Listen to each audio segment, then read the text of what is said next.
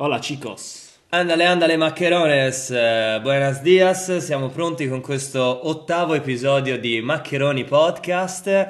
Questo sarà un episodio alla Fast and Furious, nel senso che siamo pronti a parlare di macchine e motori, ma per, diciamo, il pubblico che non ne sa niente di macchine e motori come me, prima di chiudere il podcast aspettate, perché ci riguarda tutti, ci riguarda sul versante della sicurezza stradale, ci riguarda per gli appassionati, ma ci riguarda anche per chi vuole capire qualche cosa in più su come funziona il mondo della strada e non solo, qualche notizia che presto si aggirerà per l'Italia e capirete di che sto parlando.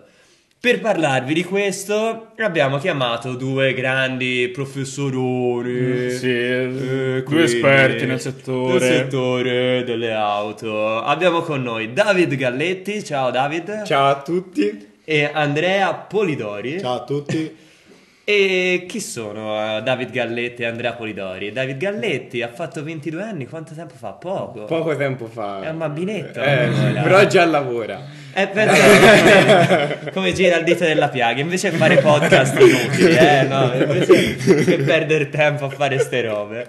Senti bambinetto, te che fai nella vita? Raccontaci un po'. Io lavoro in uno studio di progettazione e facciamo impianti di videosorveglianza, però principalmente lavoriamo per le città, quindi Autovelox, lettura targhe. Comunque, ecco, quindi, su quel settore lì segnatevi il nome perché alla prossima multa voi sapete esattamente da chi andare. E invece le macchine che forano gli Autovelox saranno progettate in futuro da Andrea, un aspirante ingegnere. Per ora è un aspirante ingegnere meccanico. Quanto aspira per ora? Si ispira. Respira. Che... Ora tutto il podcast diventa fatto con spra, non so, spira, spora, spura, spara. Vabbè, e quindi che cosa studi te, Andrea? Ingegneria meccanica. Ok, sei... quanti esami ti mancano per prendere? 5 esami. 5 esami, quindi insomma siamo pronti per parlare di motori. Una di minima macchine. Base per parlare di motori, proprio stricciola c'è.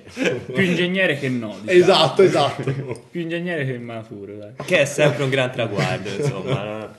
Allora, cominciamo a parlare un po'. David, te che lavori in questo settore, come funzionano un po' questi apparecchi? Nel senso, l'altro giorno ormai gli Autovelox, io sono abituato, giravo per la strada, vedevo il casottino classico tipo casetta dei Teletubbies. Inchiodavi. Questo non l'ha detto, dobbiamo dare il buon esempio. Può darsi che ogni tanto l'abbia fatto. Mentre ora, come leggono le targhe dappertutto? Cioè, quando è che mi devo preoccupare di preciso nelle strade? Allora, intanto ti correggo perché non sono Autovelox, ma sono controlli elettronici della velocità, perché l'Autovelox è un modello ben preciso, però tutti quanti noi l'abbiamo associato alla multa. Si definisce Autovelox quando... È come i Kleenex, no? I fazzoletti Kleenex, che ormai sono diventati, vabbè. Ecco, diciamo... Sono ora come ora, sono tutte quasi telecamere, quindi vengono installate sui pali alti, quindi come dicevi te il famoso casottino non c'è più. Anche perché aveva, anche se diciamo si prendeva tutti quanti queste multe così, c'erano grossi errori, diciamo. Perché portava. Grossi errori? Che errori faceva? Perché comunque diciamo...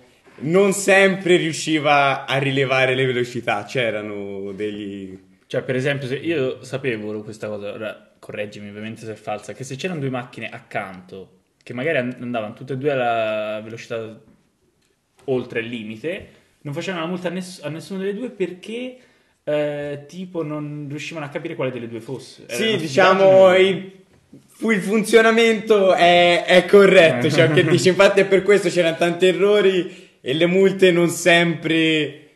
diciamo arrivavano. Okay. Invece adesso con queste telecamere, che peccato.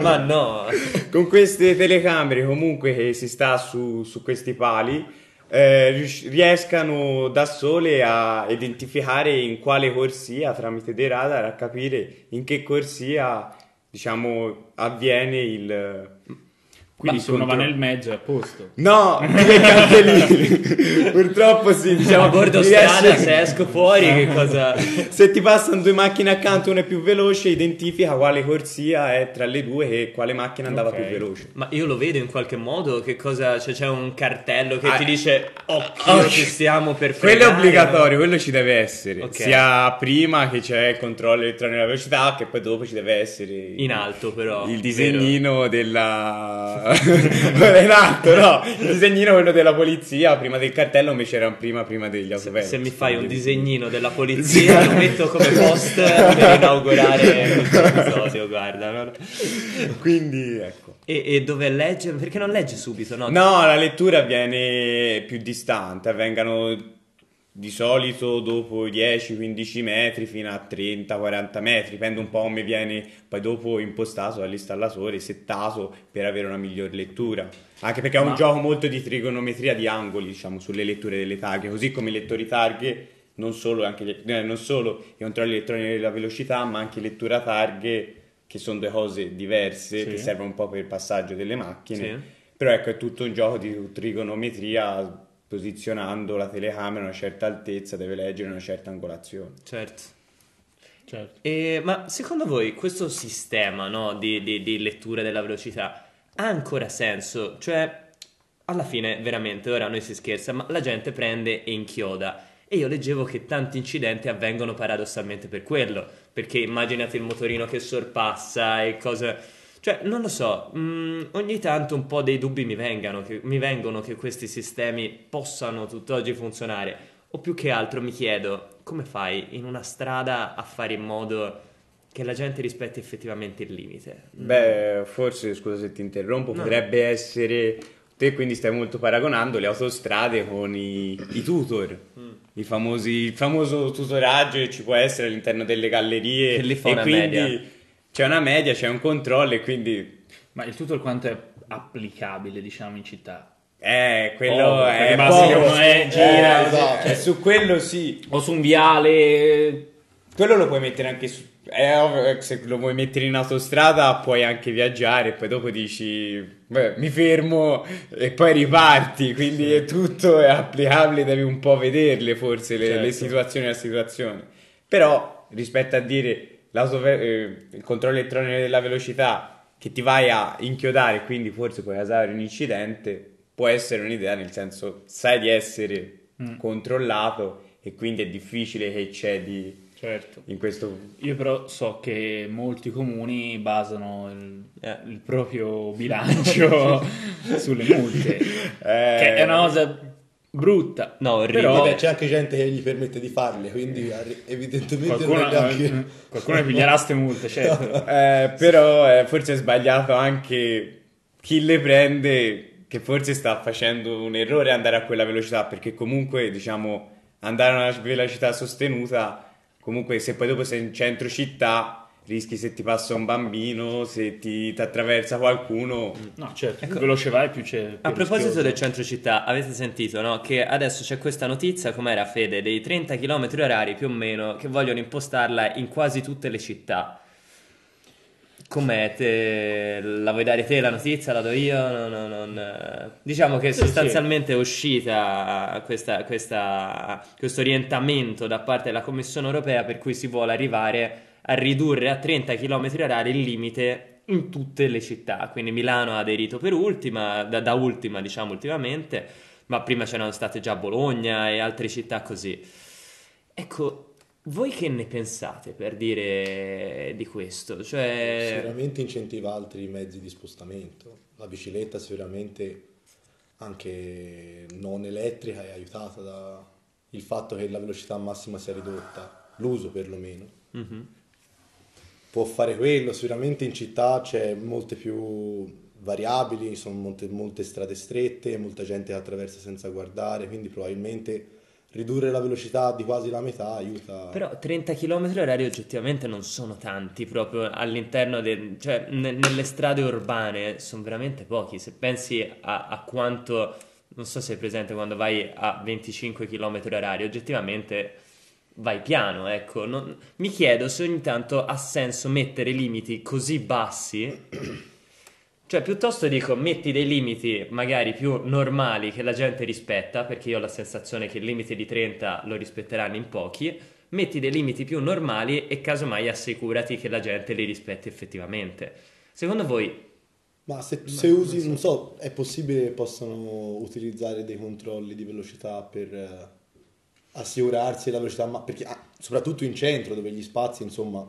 nei centri abitati gli spazi sono ancora minori, la vedo dura un palo di 5 metri messo, non lo so, sì, anche in mezzo al centro abitato. Essendo a Firenze, sì, contando il centro a Firenze, ecco, esatto, dire su un palo, insomma, non è proprio... Ma anche in altre città, a Bologna, magari sì. A Milano forse si fa un po' meglio, però insomma sicuramente sono un po' più ristrette. Sì, su quello lì sì, secondo me sicuramente il controllo dovranno trovare un modo per controllare sicuramente meglio questi 30 km/h, anche se dal mio punto di vista, appassionato anche io, diciamo, molto di macchine, secondo me i 30 km/h, diciamo, potevano andare 20-25 anni fa, nel senso quando comunque non ci poteva essere cioè non c'erano aiuti all'interno delle macchine, quindi il servofreno, quindi se succede qualcosa il servosterzo, e quindi quando vai con una macchina, comunque ora come ora sono macchine d'epoca, ecco,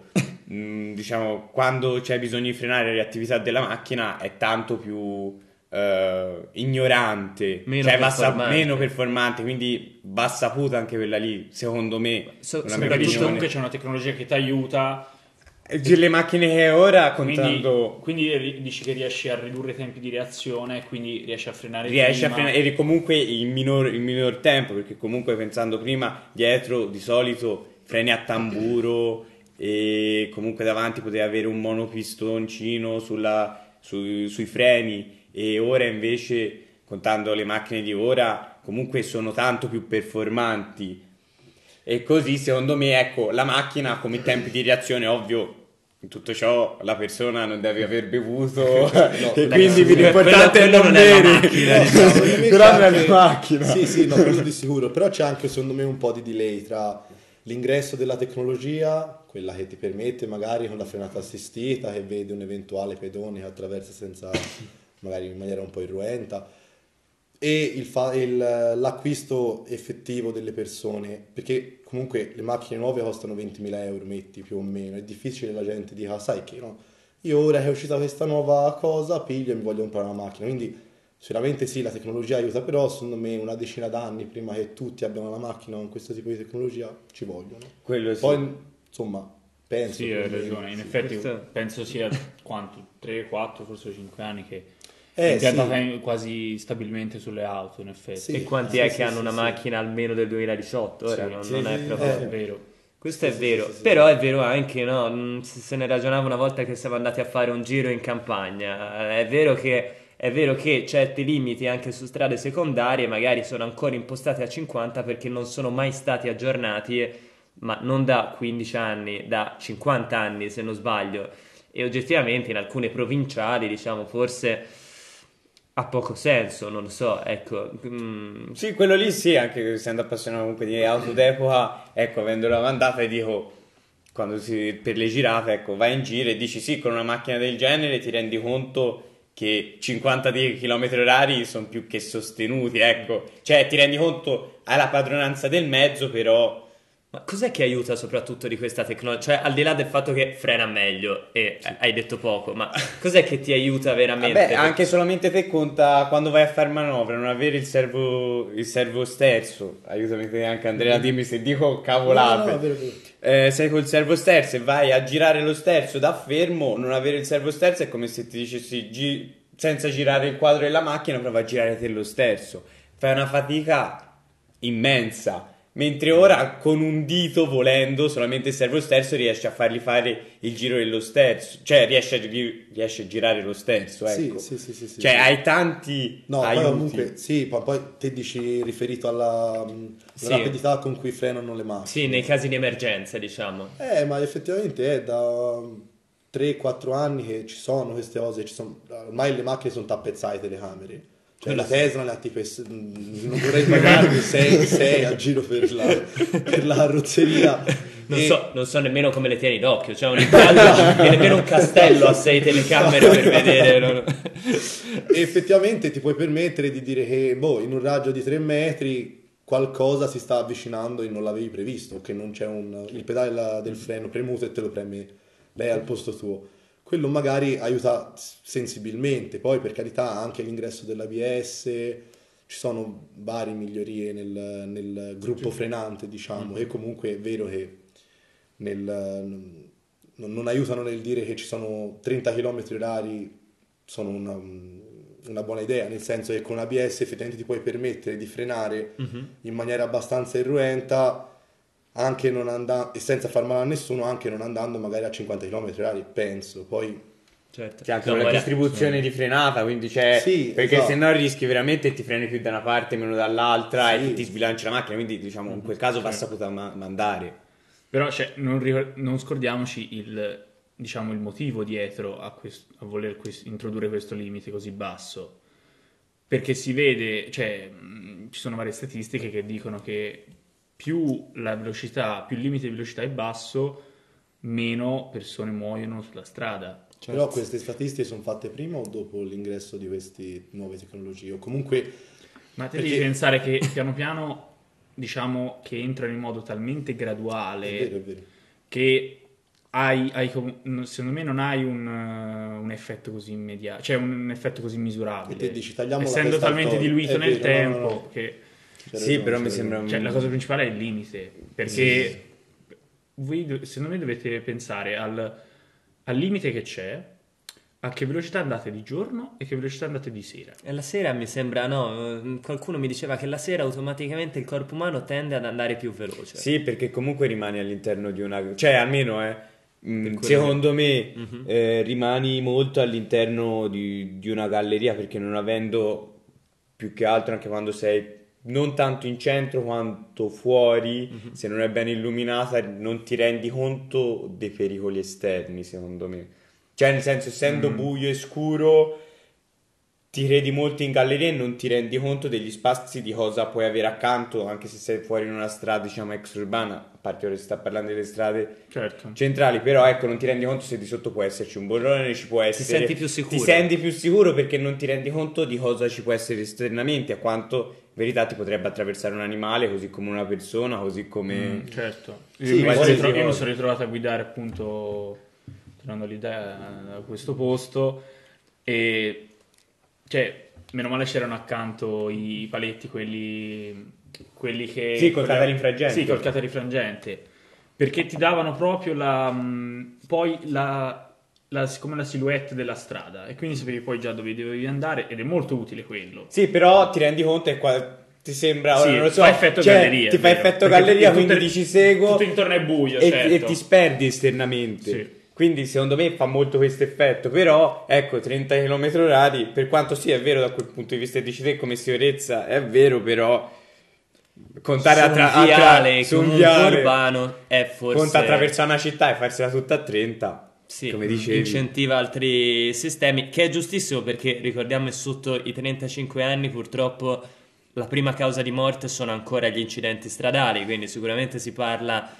di una cosa grave che va combattuta, però bisogna capire, e forse secondo me, io vi dico la verità, sarà una mia sensazione, però trovo anche semplicistico dar sempre la colpa ai cittadini. Secondo me esistono delle strade che sono fatte male, cioè proprio io girando per Firenze o comunque fuori vedo delle strade che sono concepite e disegnate in modo da non far vedere bene le cose, strisce pedonali messe dietro gli angoli, cioè secondo me bisognerebbe per prima cosa intanto pensare anche a quello, cioè come lo cambi quello? Insomma, intanto con la pianificazione urbana, guardi, i centri sono forse la cosa più difficile, però all'esterno un pochino i viali, non so, li puoi riorganizzare, io non so, una striscia pedonale, per dire, subito dietro una curva, cosa che a Firenze ce ne sono diverse, uguale. Secondo me non è la migliore delle idee, ecco, se non c'è un semaforo. Però comunque le strade erano state pensate per altri scopi, anche quando è stato costruito il centro di Firenze, cioè non è che ci giravi in macchina,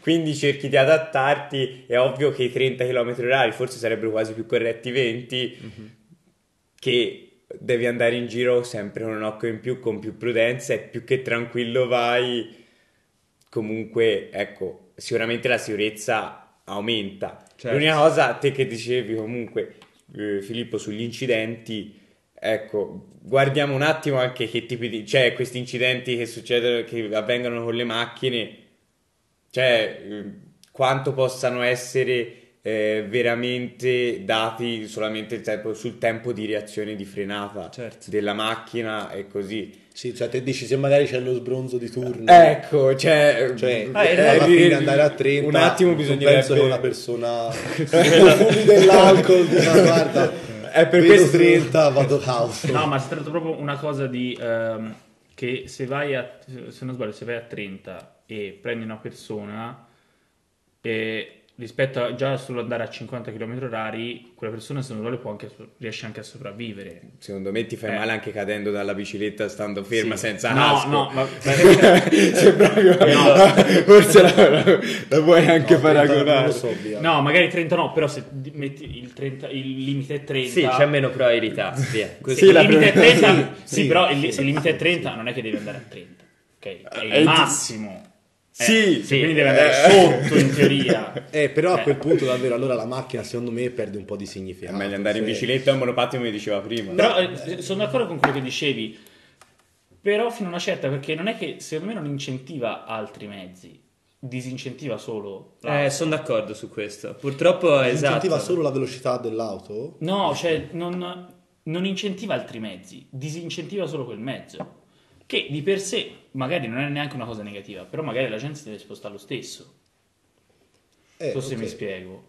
Sì, però se lavori fuori dal centro, cioè, in questo caso noi, comunque, se lavori fuori dal centro della città, cioè, io in bicicletta conta di andare fuori, non la prendi. Ma esatto, è quello il punto, cioè, non è che sempre, io vedo altri paesi europei che giustamente si vantano giustamente di avere un maggiore uso dei mezzi più ecologici o diversi dalla macchina, però è vero anche che la geografia fa tanto, cioè se uno vive in cima a una collina e non lo so, forse un ragazzo di 20 anni può anche prenderlo come sport mattutino, ma anche arrivare in ufficio forse sudato, fradicio, non so quanto possa essere la cosa migliore. No, cioè la mattina scende bene, ma poi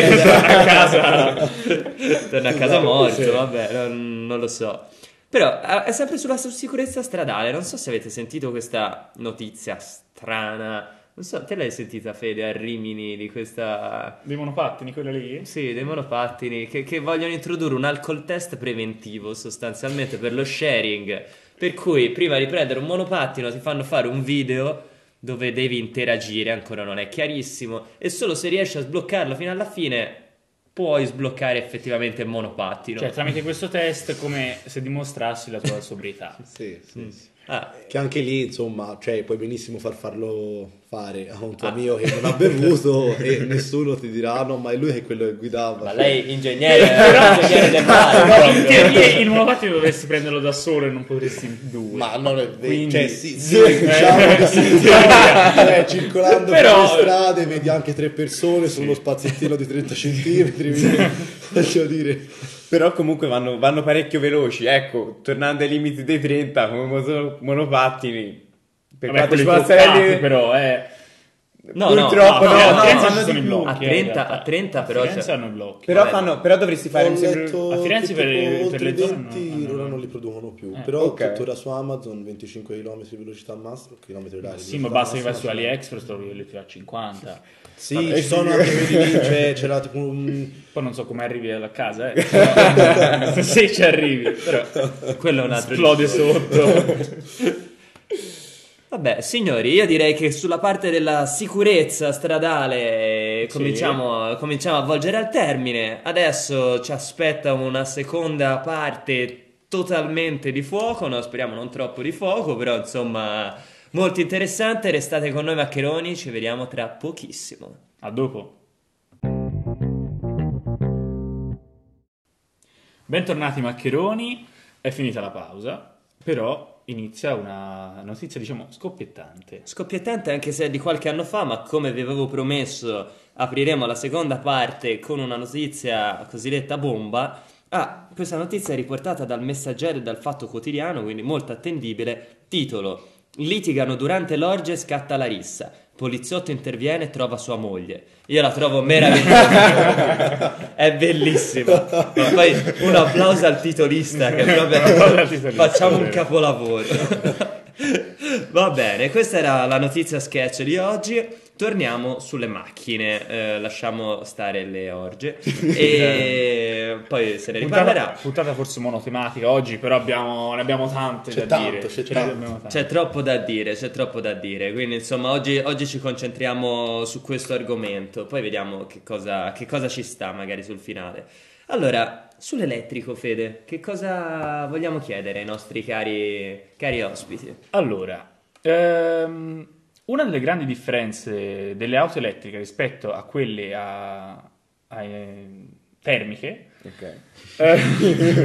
Momento di tensione, benzina insieme, stai capendo, termiche insieme, io direi che sono due principali le differenze. Una di un'accelerazione totalmente diversa, il suo inefficientamento nel allungo, diciamo, piuttosto che nel mantenere la stessa velocità, e di questo poi ne parleremo. Però a me verrebbe più da farvi una domanda: ma il fatto che siano quasi totalmente silenziose è una cosa buona o una cosa cattiva? Perché non so se siete mai andati in centro a Firenze, ogni tanto sentite bi bi bi bi bi. Cos'è? È un taxi che passa vicino e quindi deve mettere un rumorino molto piacevole, diciamo, per far capire che sta arrivando. C'è qualcuno. E non mette sotto nessuno, ovviamente. Cioè, sì. Cosa ne pensate? Cioè, è meglio che sia è una cosa buona e sia silenzioso o no? Non lo so. Pure sei combattuto. Cioè, okay. ha un fondo di verità alla cosa, però non ho visto tutta questa grande differenza con le macchine termiche. L'altro giorno ero a Bologna e mi è capitato di vedere una donna che attraversa sulle strisce pedonali e non si rende conto che un bus della Sita era davanti a lei. Eppure, cioè, cavolo, si vede, nemmeno dire che c'ha gli occhi tappati. Ma il bus faceva quello succede anche se il bus fa casino, Esatto, cioè, quindi dico, sicuramente la parte audio pecca un po', ma non è che la parte visiva poi faccia tanta differenza alla fine, se viene ignorata perfino un autobus. Sì, forse le puoi equipaggiare, non lo so, penso alla maggior parte della gente che sicuramente circola di solito per il centro con le cuffiette, e lì magari il beep beep perde un po' di significato.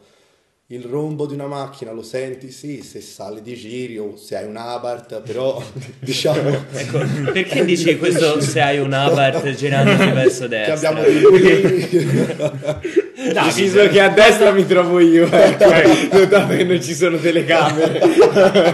Ah, perché quando accendi la macchina si gira? Perché è una 500 Abarth e cosa, diciamo, un po' rumorosa. Tutto nella legalità, specifico, che sono un ragazzo, lavoro in quel settore, come si è discusso prima, quindi diciamo, però mi piace rimanere legale in tutte e voglio specificare, perché il disturbo della bene pubblica, secondo me. Un saluto ai nostri amici della polizia postale. Esatto. No, però effettivamente a te ti sentono? Sì. Io è omologato, Io è tutto lo scarico, tutto quanto omologato. Però anche in mezzo al centro, cioè con magari 800 giri al minuto, che è proprio un brusio quasi per la panca. Sì, suona bene, anzi la gente per capire che cosa c'è dietro. A chi piace, appassionato di motori, ti si gira, ecco. Se comunque c'è chi si gira, poi ovvio... dov'è sta petroliera? Esatto. Però appunto sicuramente, diciamo, raccoglie questa attenzione magari appunto una macchina che è adibita più delle altre a fare un certo tipo di rumore, diciamo. Sì, come dicevi te, la Panda, ecco. E il pandino in centro, che io sappia, non ha fatto troppi danni verso... Quindi dico, forse una macchina elettrica non farà questo gran danno per il rumore, forse. Poi io vorrei ricordare comunque ai nostri ascoltatori che il fatto che grossa parte dell'energia della macchina, del motore, vada nel rumore, fa sì che abbia un'efficienza molto minore, consumi molta più benzina o diesel. Ma in realtà guarda, no. Io discussi parecchio con no? gente. Sì, nel senso, quello è in parte vero, però alla fin fine uno dice ok, allora la macchina però di fatto utilizza tutta l'energia per muoversi, però alla fine quell'energia te la produci con cosa? Turbine, centrali, che comunque hanno un rendimento che, quello del motore mi pare si aggiri al 30-33%, una centrale cogenerativa eccetera magari arriva al 60%, però comunque c'è dello scarto anche lì, l'energia elettrica la produci comunque scartando qualcosa, come scarti qualcosa nelle macchine. Dici di qualche unità di efficientamento e basta si parla? Sì, non di poco, di sicuro, no. Cioè le macchine elettriche sicuramente consumano meno, diciamo, al netto di tutto, però anche lì c'è qualcosa che perdi, ecco, sicuramente. Sicuramente il gusto di mandare una macchina è questo rumore ma molto allettante, ecco. No, per carità, cioè, da tua vista lo capisco benissimo e ti dico, sicuramente il rumore è una parte importante, quello senza ombra di dubbio. Sì. Per quanto mi riguarda, quando io guido molto spesso il motorino, per esempio, se io vado e c'ho dietro una moto che fa il triplo del mio rumore e va a metà della mia velocità, a me girano. Cioè, nel senso, a me dà fastidio. Io voglio una cosa. Ok. Sì, no, è vero. Va bene, se cosa girano, ok. Però... Sì. Ma infatti, appunto, probabilmente... Cioè, ti rintonta sto rumore. No. I grossi problemi delle città sono il rumore. Ma ora, che il grande problema... Sì, no, uno dei problemi delle città è il rumore. Ora, il grosso problema con tutti i problemi... No, non è... Ho capito, però comunque capivo, cioè, se devi parlare del... Cioè, se fai un viale pieno di Abarth... Vabbè, ma... Però se tiri fuori l'elettrico... Però hai il rumore del rotolamento delle ruote, ditemi se sbaglio. Senti quel brutto. Quello c'era anche con l'Abarth, che c'entra? Sì, è capito, sembra avere una Vespa che ti gira. Ora, cioè che ti gira suono, vicino. Comunque il suono del motore elettrico si sente meno, ma si sente. Ma è come se te la notte si sente. Stai dormendo. E c'hai una Vespa o... No, sì, assolutamente è quel brusio. Assolutamente no. Se c'è una macchina per strada, non è che l'elettrico. Se sei in casa lo senti. È più fastidioso. Sì, in casa no. Sì, no, in casa lo senti. Cioè, è più fastidioso la Vespa. Io l'elettrico quando passa davanti a casa mia le sento, non è che non le sento. Le sento meno rispetto a quando sento la macchina di David che arriva, che la sento da autostrada. Ma secondo me si tratta più di una cosa, che le macchine elettriche ci sono... diciamo un po' sdoganate, se le veda di più a giro, da quanti anni più o meno? Sicuramente il super bonus ha dato una bella spinta, non è raro chiedere a qualcuno 10 anni, 5 anni, quanti conoscete della nostra età che hanno una macchina, non dico elettrica ma perlomeno ibrida? Io oggettivamente quasi nessuno. Ma chi? Ibrida magari qualcuno in più, però ne è un esempio. Parliamo di totalmente elettrico, ok? Perché già le ibride comunque economicamente sono un pochino più accessibili, però quelle elettriche costano tanto. Infatti abbiamo una media quanto? 30.000 euro una macchina da 500 elettrica. Sì. La 500 non elettrica costerà quanto? 10.000, 15.000. Mi sa che allora non elettrica, una 500 non elettrica mi sa va sui 18-22.000 euro. Se anche in base al modello, okay. Sì, anche qualcosa in più forse. E comunque te conta che l'elettrico, secondo me, l'obiettivo di portare all'elettrico è comunque l'utilizzo della macchina. Cioè, ora almeno comunque in tutte le case due macchine solitamente ci sono o con un motorino. Sicuramente invece di avere due macchine, avendo una macchina elettrica ne potrei avere solo una, perché comunque rispetto a spendere 20, comunque 30-40.000 euro su una macchina, prima prendere una Panda con, mi sembra la base, viene 10.000 euro e così se ci metti un po' di optional ci puoi arrivare a 12-15.000 euro. Contare prendere una macchina elettrica, prendere una macchina è come prendere due macchine. Il problema dell'elettrico è anche l'autonomia. Sì, ma anche su quello insomma hanno fatto passi abbastanza in là, nel senso, poi ci sono quelle insomma ci sono delle criticità, le colonnine di ricarica sono capillarizzate, esatto, questo è un altro tema, sono molto poche. Qui verso sul nord un po' meglio. Io leggevo su un blog che si chiama Vaielettrico che tipo nel sud ci sono molte meno sì, credo sia quasi... e questo inevitabilmente ne riduce la diffusione. Però pensate anche un'altra cosa, per esempio al sud è molto, magari sono spazi più ampi, no? Quindi magari la maggior parte, magari c'è, secondo me rispetto al nord, più gente che magari ha un garage. Per esempio io penso ai miei nonni al sud, loro hanno un garage, mio zio e mio nonno hanno una macchina elettrica. Cioè, allora, sì, ci esatto, sono magari la caricano lì, capito? Quindi, cioè, secondo me la cosa delle colonnine è più un problema nei centri abitati. Sì, per esempio, quando sei fuori dalle capitali, ma in generale dai capoluoghi, la maggior parte della gente magari ha il pezzo davanti alla propria, il pezzo di strada davanti alla propria casa che ci possano parcheggiare loro sempre, perché non ci parcheggia nessuno. Sì. Cioè è una cosa di spazi più ampi, e quindi sì, bisogna distinguere tra città, grandi città e zone rurali. Sì, esatto. Però il problema colonnina è principalmente nelle città. Sì, però se conta anche ora, siamo noi a Firenze, mettere una colonnina, cioè ogni due posti macchine dovresti avere una colonnina. Sai, se dentro le tubazioni ci sono ora sotto, come ragionamento, desubazione la pubblica illuminazione, che cavi di corrente dovresti far passare per poter avere una colonnina dall'assorbimento, ci sono, perché la notte conta e tutti sono parcheggiati, quindi vuol dire tutti quanti stanno caricando in quel momento, per mettere una colonnina ogni due posti auto. Cioè ci sarebbe veramente, pensare che tutte le macchine termiche vanno via, sono tutte elettriche, pensare totalmente elettrico. No, infatti deve essere una cosa graduale, non è assolutamente possibile. Cioè deve scaricare tutti gli impianti. Pensa anche che magari un 30% della nazione può anche permettersi di prendere e ricaricarsela in casa. Allora ecco, ma avere il benzinaio attaccato alla porta di casa e dici non c'è bisogno che la parcheggi quella, o che la metti in un posto dove è parcheggiata e la metti in ricarica. Secondo me 30% sì. Sei stato generoso, però sì, di gente detto, che ha il garage. Non lo so. Non lo so nemmeno io, è intuito. Però la maggior parte degli abitanti italiani non abitano nelle grandi città. Ma infatti è quello, quindi sì, secondo me è un 30%, magari non lo so. 30, magari 40, magari 20. No, vabbè, sì, però ci sta, secondo me ci sta quello. Ma infatti l'idea giusta stanno tirando fuori ora è la ricarica mentre si va. Cioè la ricarica lungo la strada, induzione. Lì, insomma, quella... rifare l'intera strada, auguri, cioè ci vuole 10 anni per rifare come funziona? Mettiamoci nel paese dei balocchi, no? Come funziona una roba del genere? Cioè che te hai la strada che contribuisce a ricaricare la macchina. Io penso più o meno funzioni in maniera molto più ampliata, maccheronica, nel senso, esatto, però come la ricarica dei telefoni a induzione, cioè te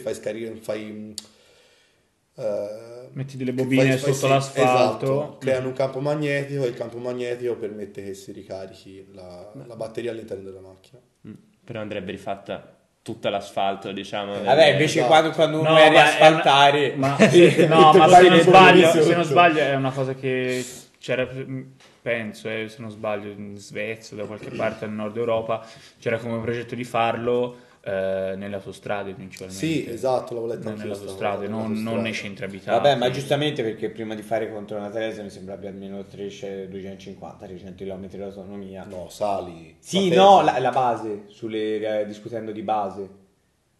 C'è una Tesla base, tipo una Model 3. Se te prendi sulla base sembra sia sui 300 km di autonomia. Spingono abbastanza bene. Vabbè, ora però sì, cioè prendi una qualunque la Fiat la 500 e quello lì ti dico, se le conti da girare per Firenze o intorni li fai, se conti da qui arrivare a Milano, torna indietro, cioè avere lungo l'autostrada che ti ricarica. È il problema di Ferraccioni, la nonna che abita a Pontassieve. ma infatti lì per esempio la soluzione che viene proposta è un'altra ancora, che al benzinaio, diciamo, al posto di ovviamente far benzina, metterti lì e ricaricare, a parte che poi le ricariche piano piano sono sempre più veloci, c'è la ricarica rapida che anche, che ne so, stai lì 20 minuti e poi fa un'ora. all'autogrill in autostrada e si fermi anche qui, capito, ma parti da Roma o da più in giù, da Napoli, e arriva a Milano. Vabbè, aspetta, fammela dire, cioè di proporre un cambio della batteria, cioè che ti arrivi lì, tramite un sistema cambi la batteria e quella che hai rimane lì in ricarica, che poi ricaricata si prende qualcun altro. Secondo me è sbagliato, perché io posso avere, te compri una macchina oggi, io ce l'ho da 10 anni, ora contando 10 anni che possono essere già le macchine elettriche, ti dico la mia batteria è usata, e a te ti do una macchina che hai comprato ieri, una batteria usata, e te mi lasci a me una batteria nuova. Ma infatti, se non sbaglio, c'era anche su quello una cosa di far magari pagare le automobili elettriche meno, e te non possiedi la batteria ma ce l'hai come in prestito. Beh, e quindi paghi tipo una buona, mi sembra un po' parecchio. Vabbè, ma se pensi a una persona di 100 anni fa che gli spiegavi del benzinaio come funziona e tutto è così, magari ti diceva sì, buone, io piglio il cavallo e via. Ma una bella Ferrari, un bel GTO, carburatori e benzina sotto. Sì, un bel GTO. No, le cose vanno sempre più complicate. Cioè 50 mi sembra una bella macchina. Anche perché poi ogni macchina la mette un po' dove vuole, ogni fabbrica la mette un po' dove vuole lei, la batteria, la Tesla la usa come scocca, sì, non mi viene in mente il nome, esatto, no, la parte sotto della macchina, ora non mi viene in mente il nome, e che mi sembra sia che non è sotto i sedili, esatto, sì, ma è lungo tutta la lunghezza della macchina, che aiuta, abbassa il baricentro, la rende più stabile, eccetera, eccetera. Cambiare quella è un po' ostile. Sì, tutte le volte, insomma, è un po' complesso forse. Ma ecco, a proposito di macchine, ora la Tesla onestamente va un po' fuori budget, penso per molti. Poi ovviamente gli ascoltatori Maccheroni Podcast sono tutta gente di altissima, è chiaro, che la Tesla la comprano così. Ma sì, io oggi ero indeciso se prendere la Model X o la Model non so che cosa, la Model 3. Un bel Model. Domattina io devo comprare una bella macchina. Che cosa mi piace? Cioè, qual è la più bella? La macchina vi dà più soddisfazione? Non so, io è come... Io ne so poco, ma... Cioè, proprio a budget... A budget da persona normale. Da persona normale a cui piacciono le macchine. Che vuole avere una bella macchina. Metti... Allora, certo, vi posso dire la mia. Sì. No, io sono sotto 50. Va bene, mettiamo 50. Che comunque è tanto, insomma, non è poco, insomma, no, si sta parlando, io andavo anche meno, però ma non gli ascoltatori del podcast. Non gli ascoltatori. Diamo più fasce di prezzo, insomma. Anche se è una 500 Abarth, togliendo la 500 Abarth, quindi stando semplice 500 Abarth. Un'altra 500 Abarth. No, allora, se fossi una ragazza, secondo me una bella 500 normale. No. Allora. Te la divido tra ragazze e allora. Volevo far presente che non ci sono auto per persone di genere femminile e persone di genere maschile, ok? Te di la tua macchina 50.000, okay. Uomo maschio che comunque ha una 500, specifichiamo, esatto. La macchina è consigliata era una 500, ho una macchina da modello. L'unica cosa che non gli abbiamo chiesto è come si identifica. Esatto. No, anche quella non è una brutta macchina, secondo me una 500 non è per niente, non è una nel panorama dell'elettrico non è. Secondo me invece a benzina... Sono d'accordo, mi aggiungo, sono d'accordo sulla 500 euro. Infatti, invece a benzina secondo me una bella macchina è la Yaris, la GT. Cioè la GR. Mettiamo immagine a schermo. Non c'è schermo. Quando io la devo comprare, te mi volevi spingere a prendere la Peugeot 208, perché? È bellina anche la Peugeot. Perché quando se la prenderà non voleva la posto che non era assolutamente nel mio. Non ha senso. No, questo era nel 2022.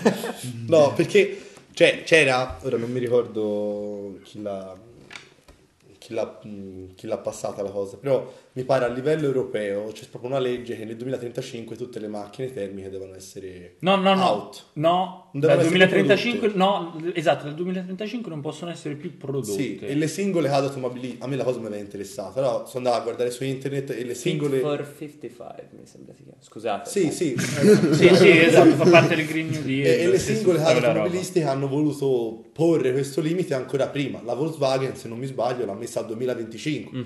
Quindi non lo so, secondo me ora la dico grossa magari, però nel 2022 dire compro un'auto termica, boh, ha senso? Allora, secondo me l'elettrica... Secondo me siamo nel 2023. Facciamo presente. Vabbè, ormai sono passati pochi giorni, scusiamolo. Non stiamo registrando 3 settimane prima del 2023. Lo dicevo solo per questo. No, allora ti dirò, ha un prezzo più abbordabile la termica, sicuramente. Però ti dico molto la mia. Allora, vedendo già che il diesel sta andando, contando e la Renault mi sembra abbia tolto di produzione di già. Sì, perché sono inquinanti. Quindi, ma anche di prezzo la benzina. Se è andata al sì, ora sì, è mediamente quasi 10 centesimi in più. Sì, quindi sì, secondo me quello lì è già stato tolto, va bene, ok. Però secondo me ancora la benzina rispetto all'elettrico ha tanto un valore, cioè secondo me è tanto meglio ancora comprare un benzina rispetto a un elettrico. Però su quali caratteristiche? Cioè alla fine te se ne parlava prima Fede, però macchina... quanto te la duri quella macchina? Penso che voglia dire sì, questo. Sì, conta che te se compri una macchina, cioè, se prendi una macchina e te la tieni 20 anni. Esatto, se prendi una macchina e te la tieni 20 anni. Sì, però contano macchine elettriche, se te vedi la garanzia della batteria mi sembra sia o 5 o 10 anni, dipende un po' da modelli a modelli. Quindi vuol dire la batteria come lunghezza, sì, è di un la garanzia di un motore termico che conta, che almeno un benzina vuol dire, ora dipende un po' uno che uso ne fa, però se ci pensi fino a 100.000 km ce li fai senza problemi, senza avere chissà grossi problemi. Prima di andarlo comunque a cambiare. Sì.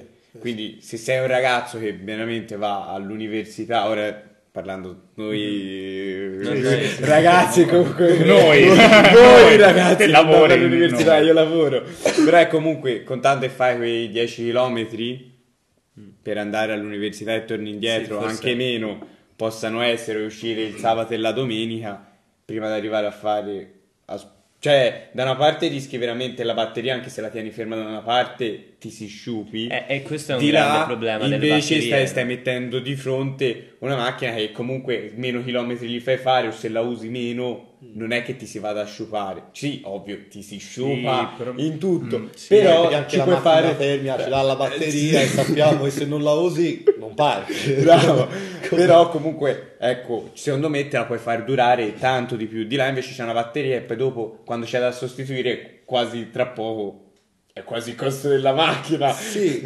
Ma stai dicendo appunto prima? No, che cioè alla fine quello lì, cioè, sia quello che anche il fatto delle prestazioni, cioè alla fine la macchina termica, ora uno dice compro la macchina elettrica e mi voglio sia divertire che tipo andando in pista che andare per i centri abitati, mettiamola così. Ora, a 30 km orari. Esatto.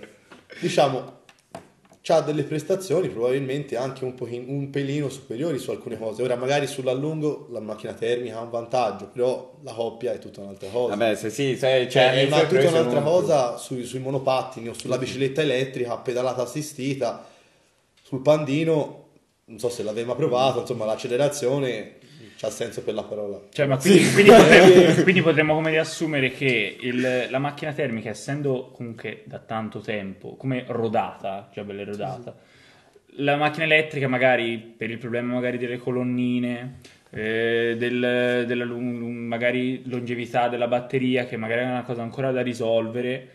Per esempio ora ci sono tanti studi su il fatto che magari le batterie al litio non siano le migliori, piano piano stanno venendo fatti esperimenti con tanti altri materiali, quindi è come un elemento, è come se deve ancora rodarsi. Alla fine la macchina termica, quant'è? 100 anni che va a giro? Anche di più. Sì.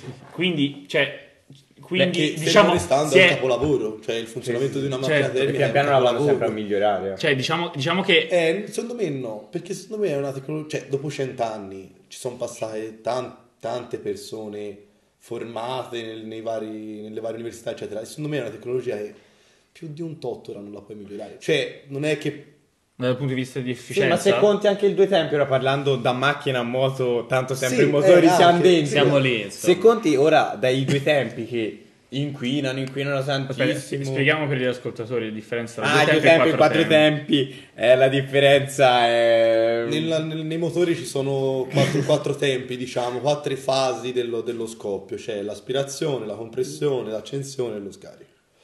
La combustione e lo scarico. I due tempi fa due di queste fasi insieme alle altre due. Sì. Quindi, diciamo...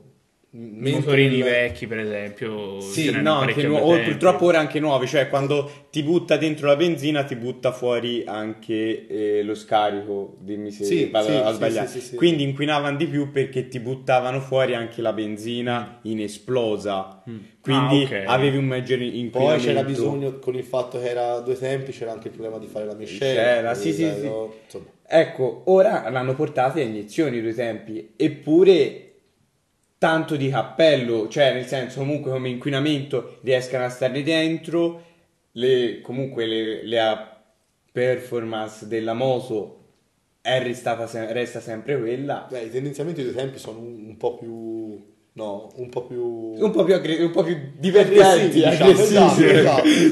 Si passa a definire aggressivi, non a favore dell'ambiente, ma possiamo dire che quindi più o meno tra una cinquantina d'anni, se andremo per strada ci sarà totalmente quasi silenzio e sentiremo, sappiamo che c'è David Galletti nelle vicinanze. Esatto. Però è uno di quelli che continuerà. Vorrei specificare che la nuova 500 Abarth, parlando qui di confusione, l'hanno fatta elettrica e ci hanno montato le casse per fargli fare casino. Ecco, quindi come sulla BMW, non so se sapevo. E la Tesla invece può scegliere che rumore di macchina fare, puoi scegliere. Anche questo è un po' ridicolo. Possiamo dire che è una burinata.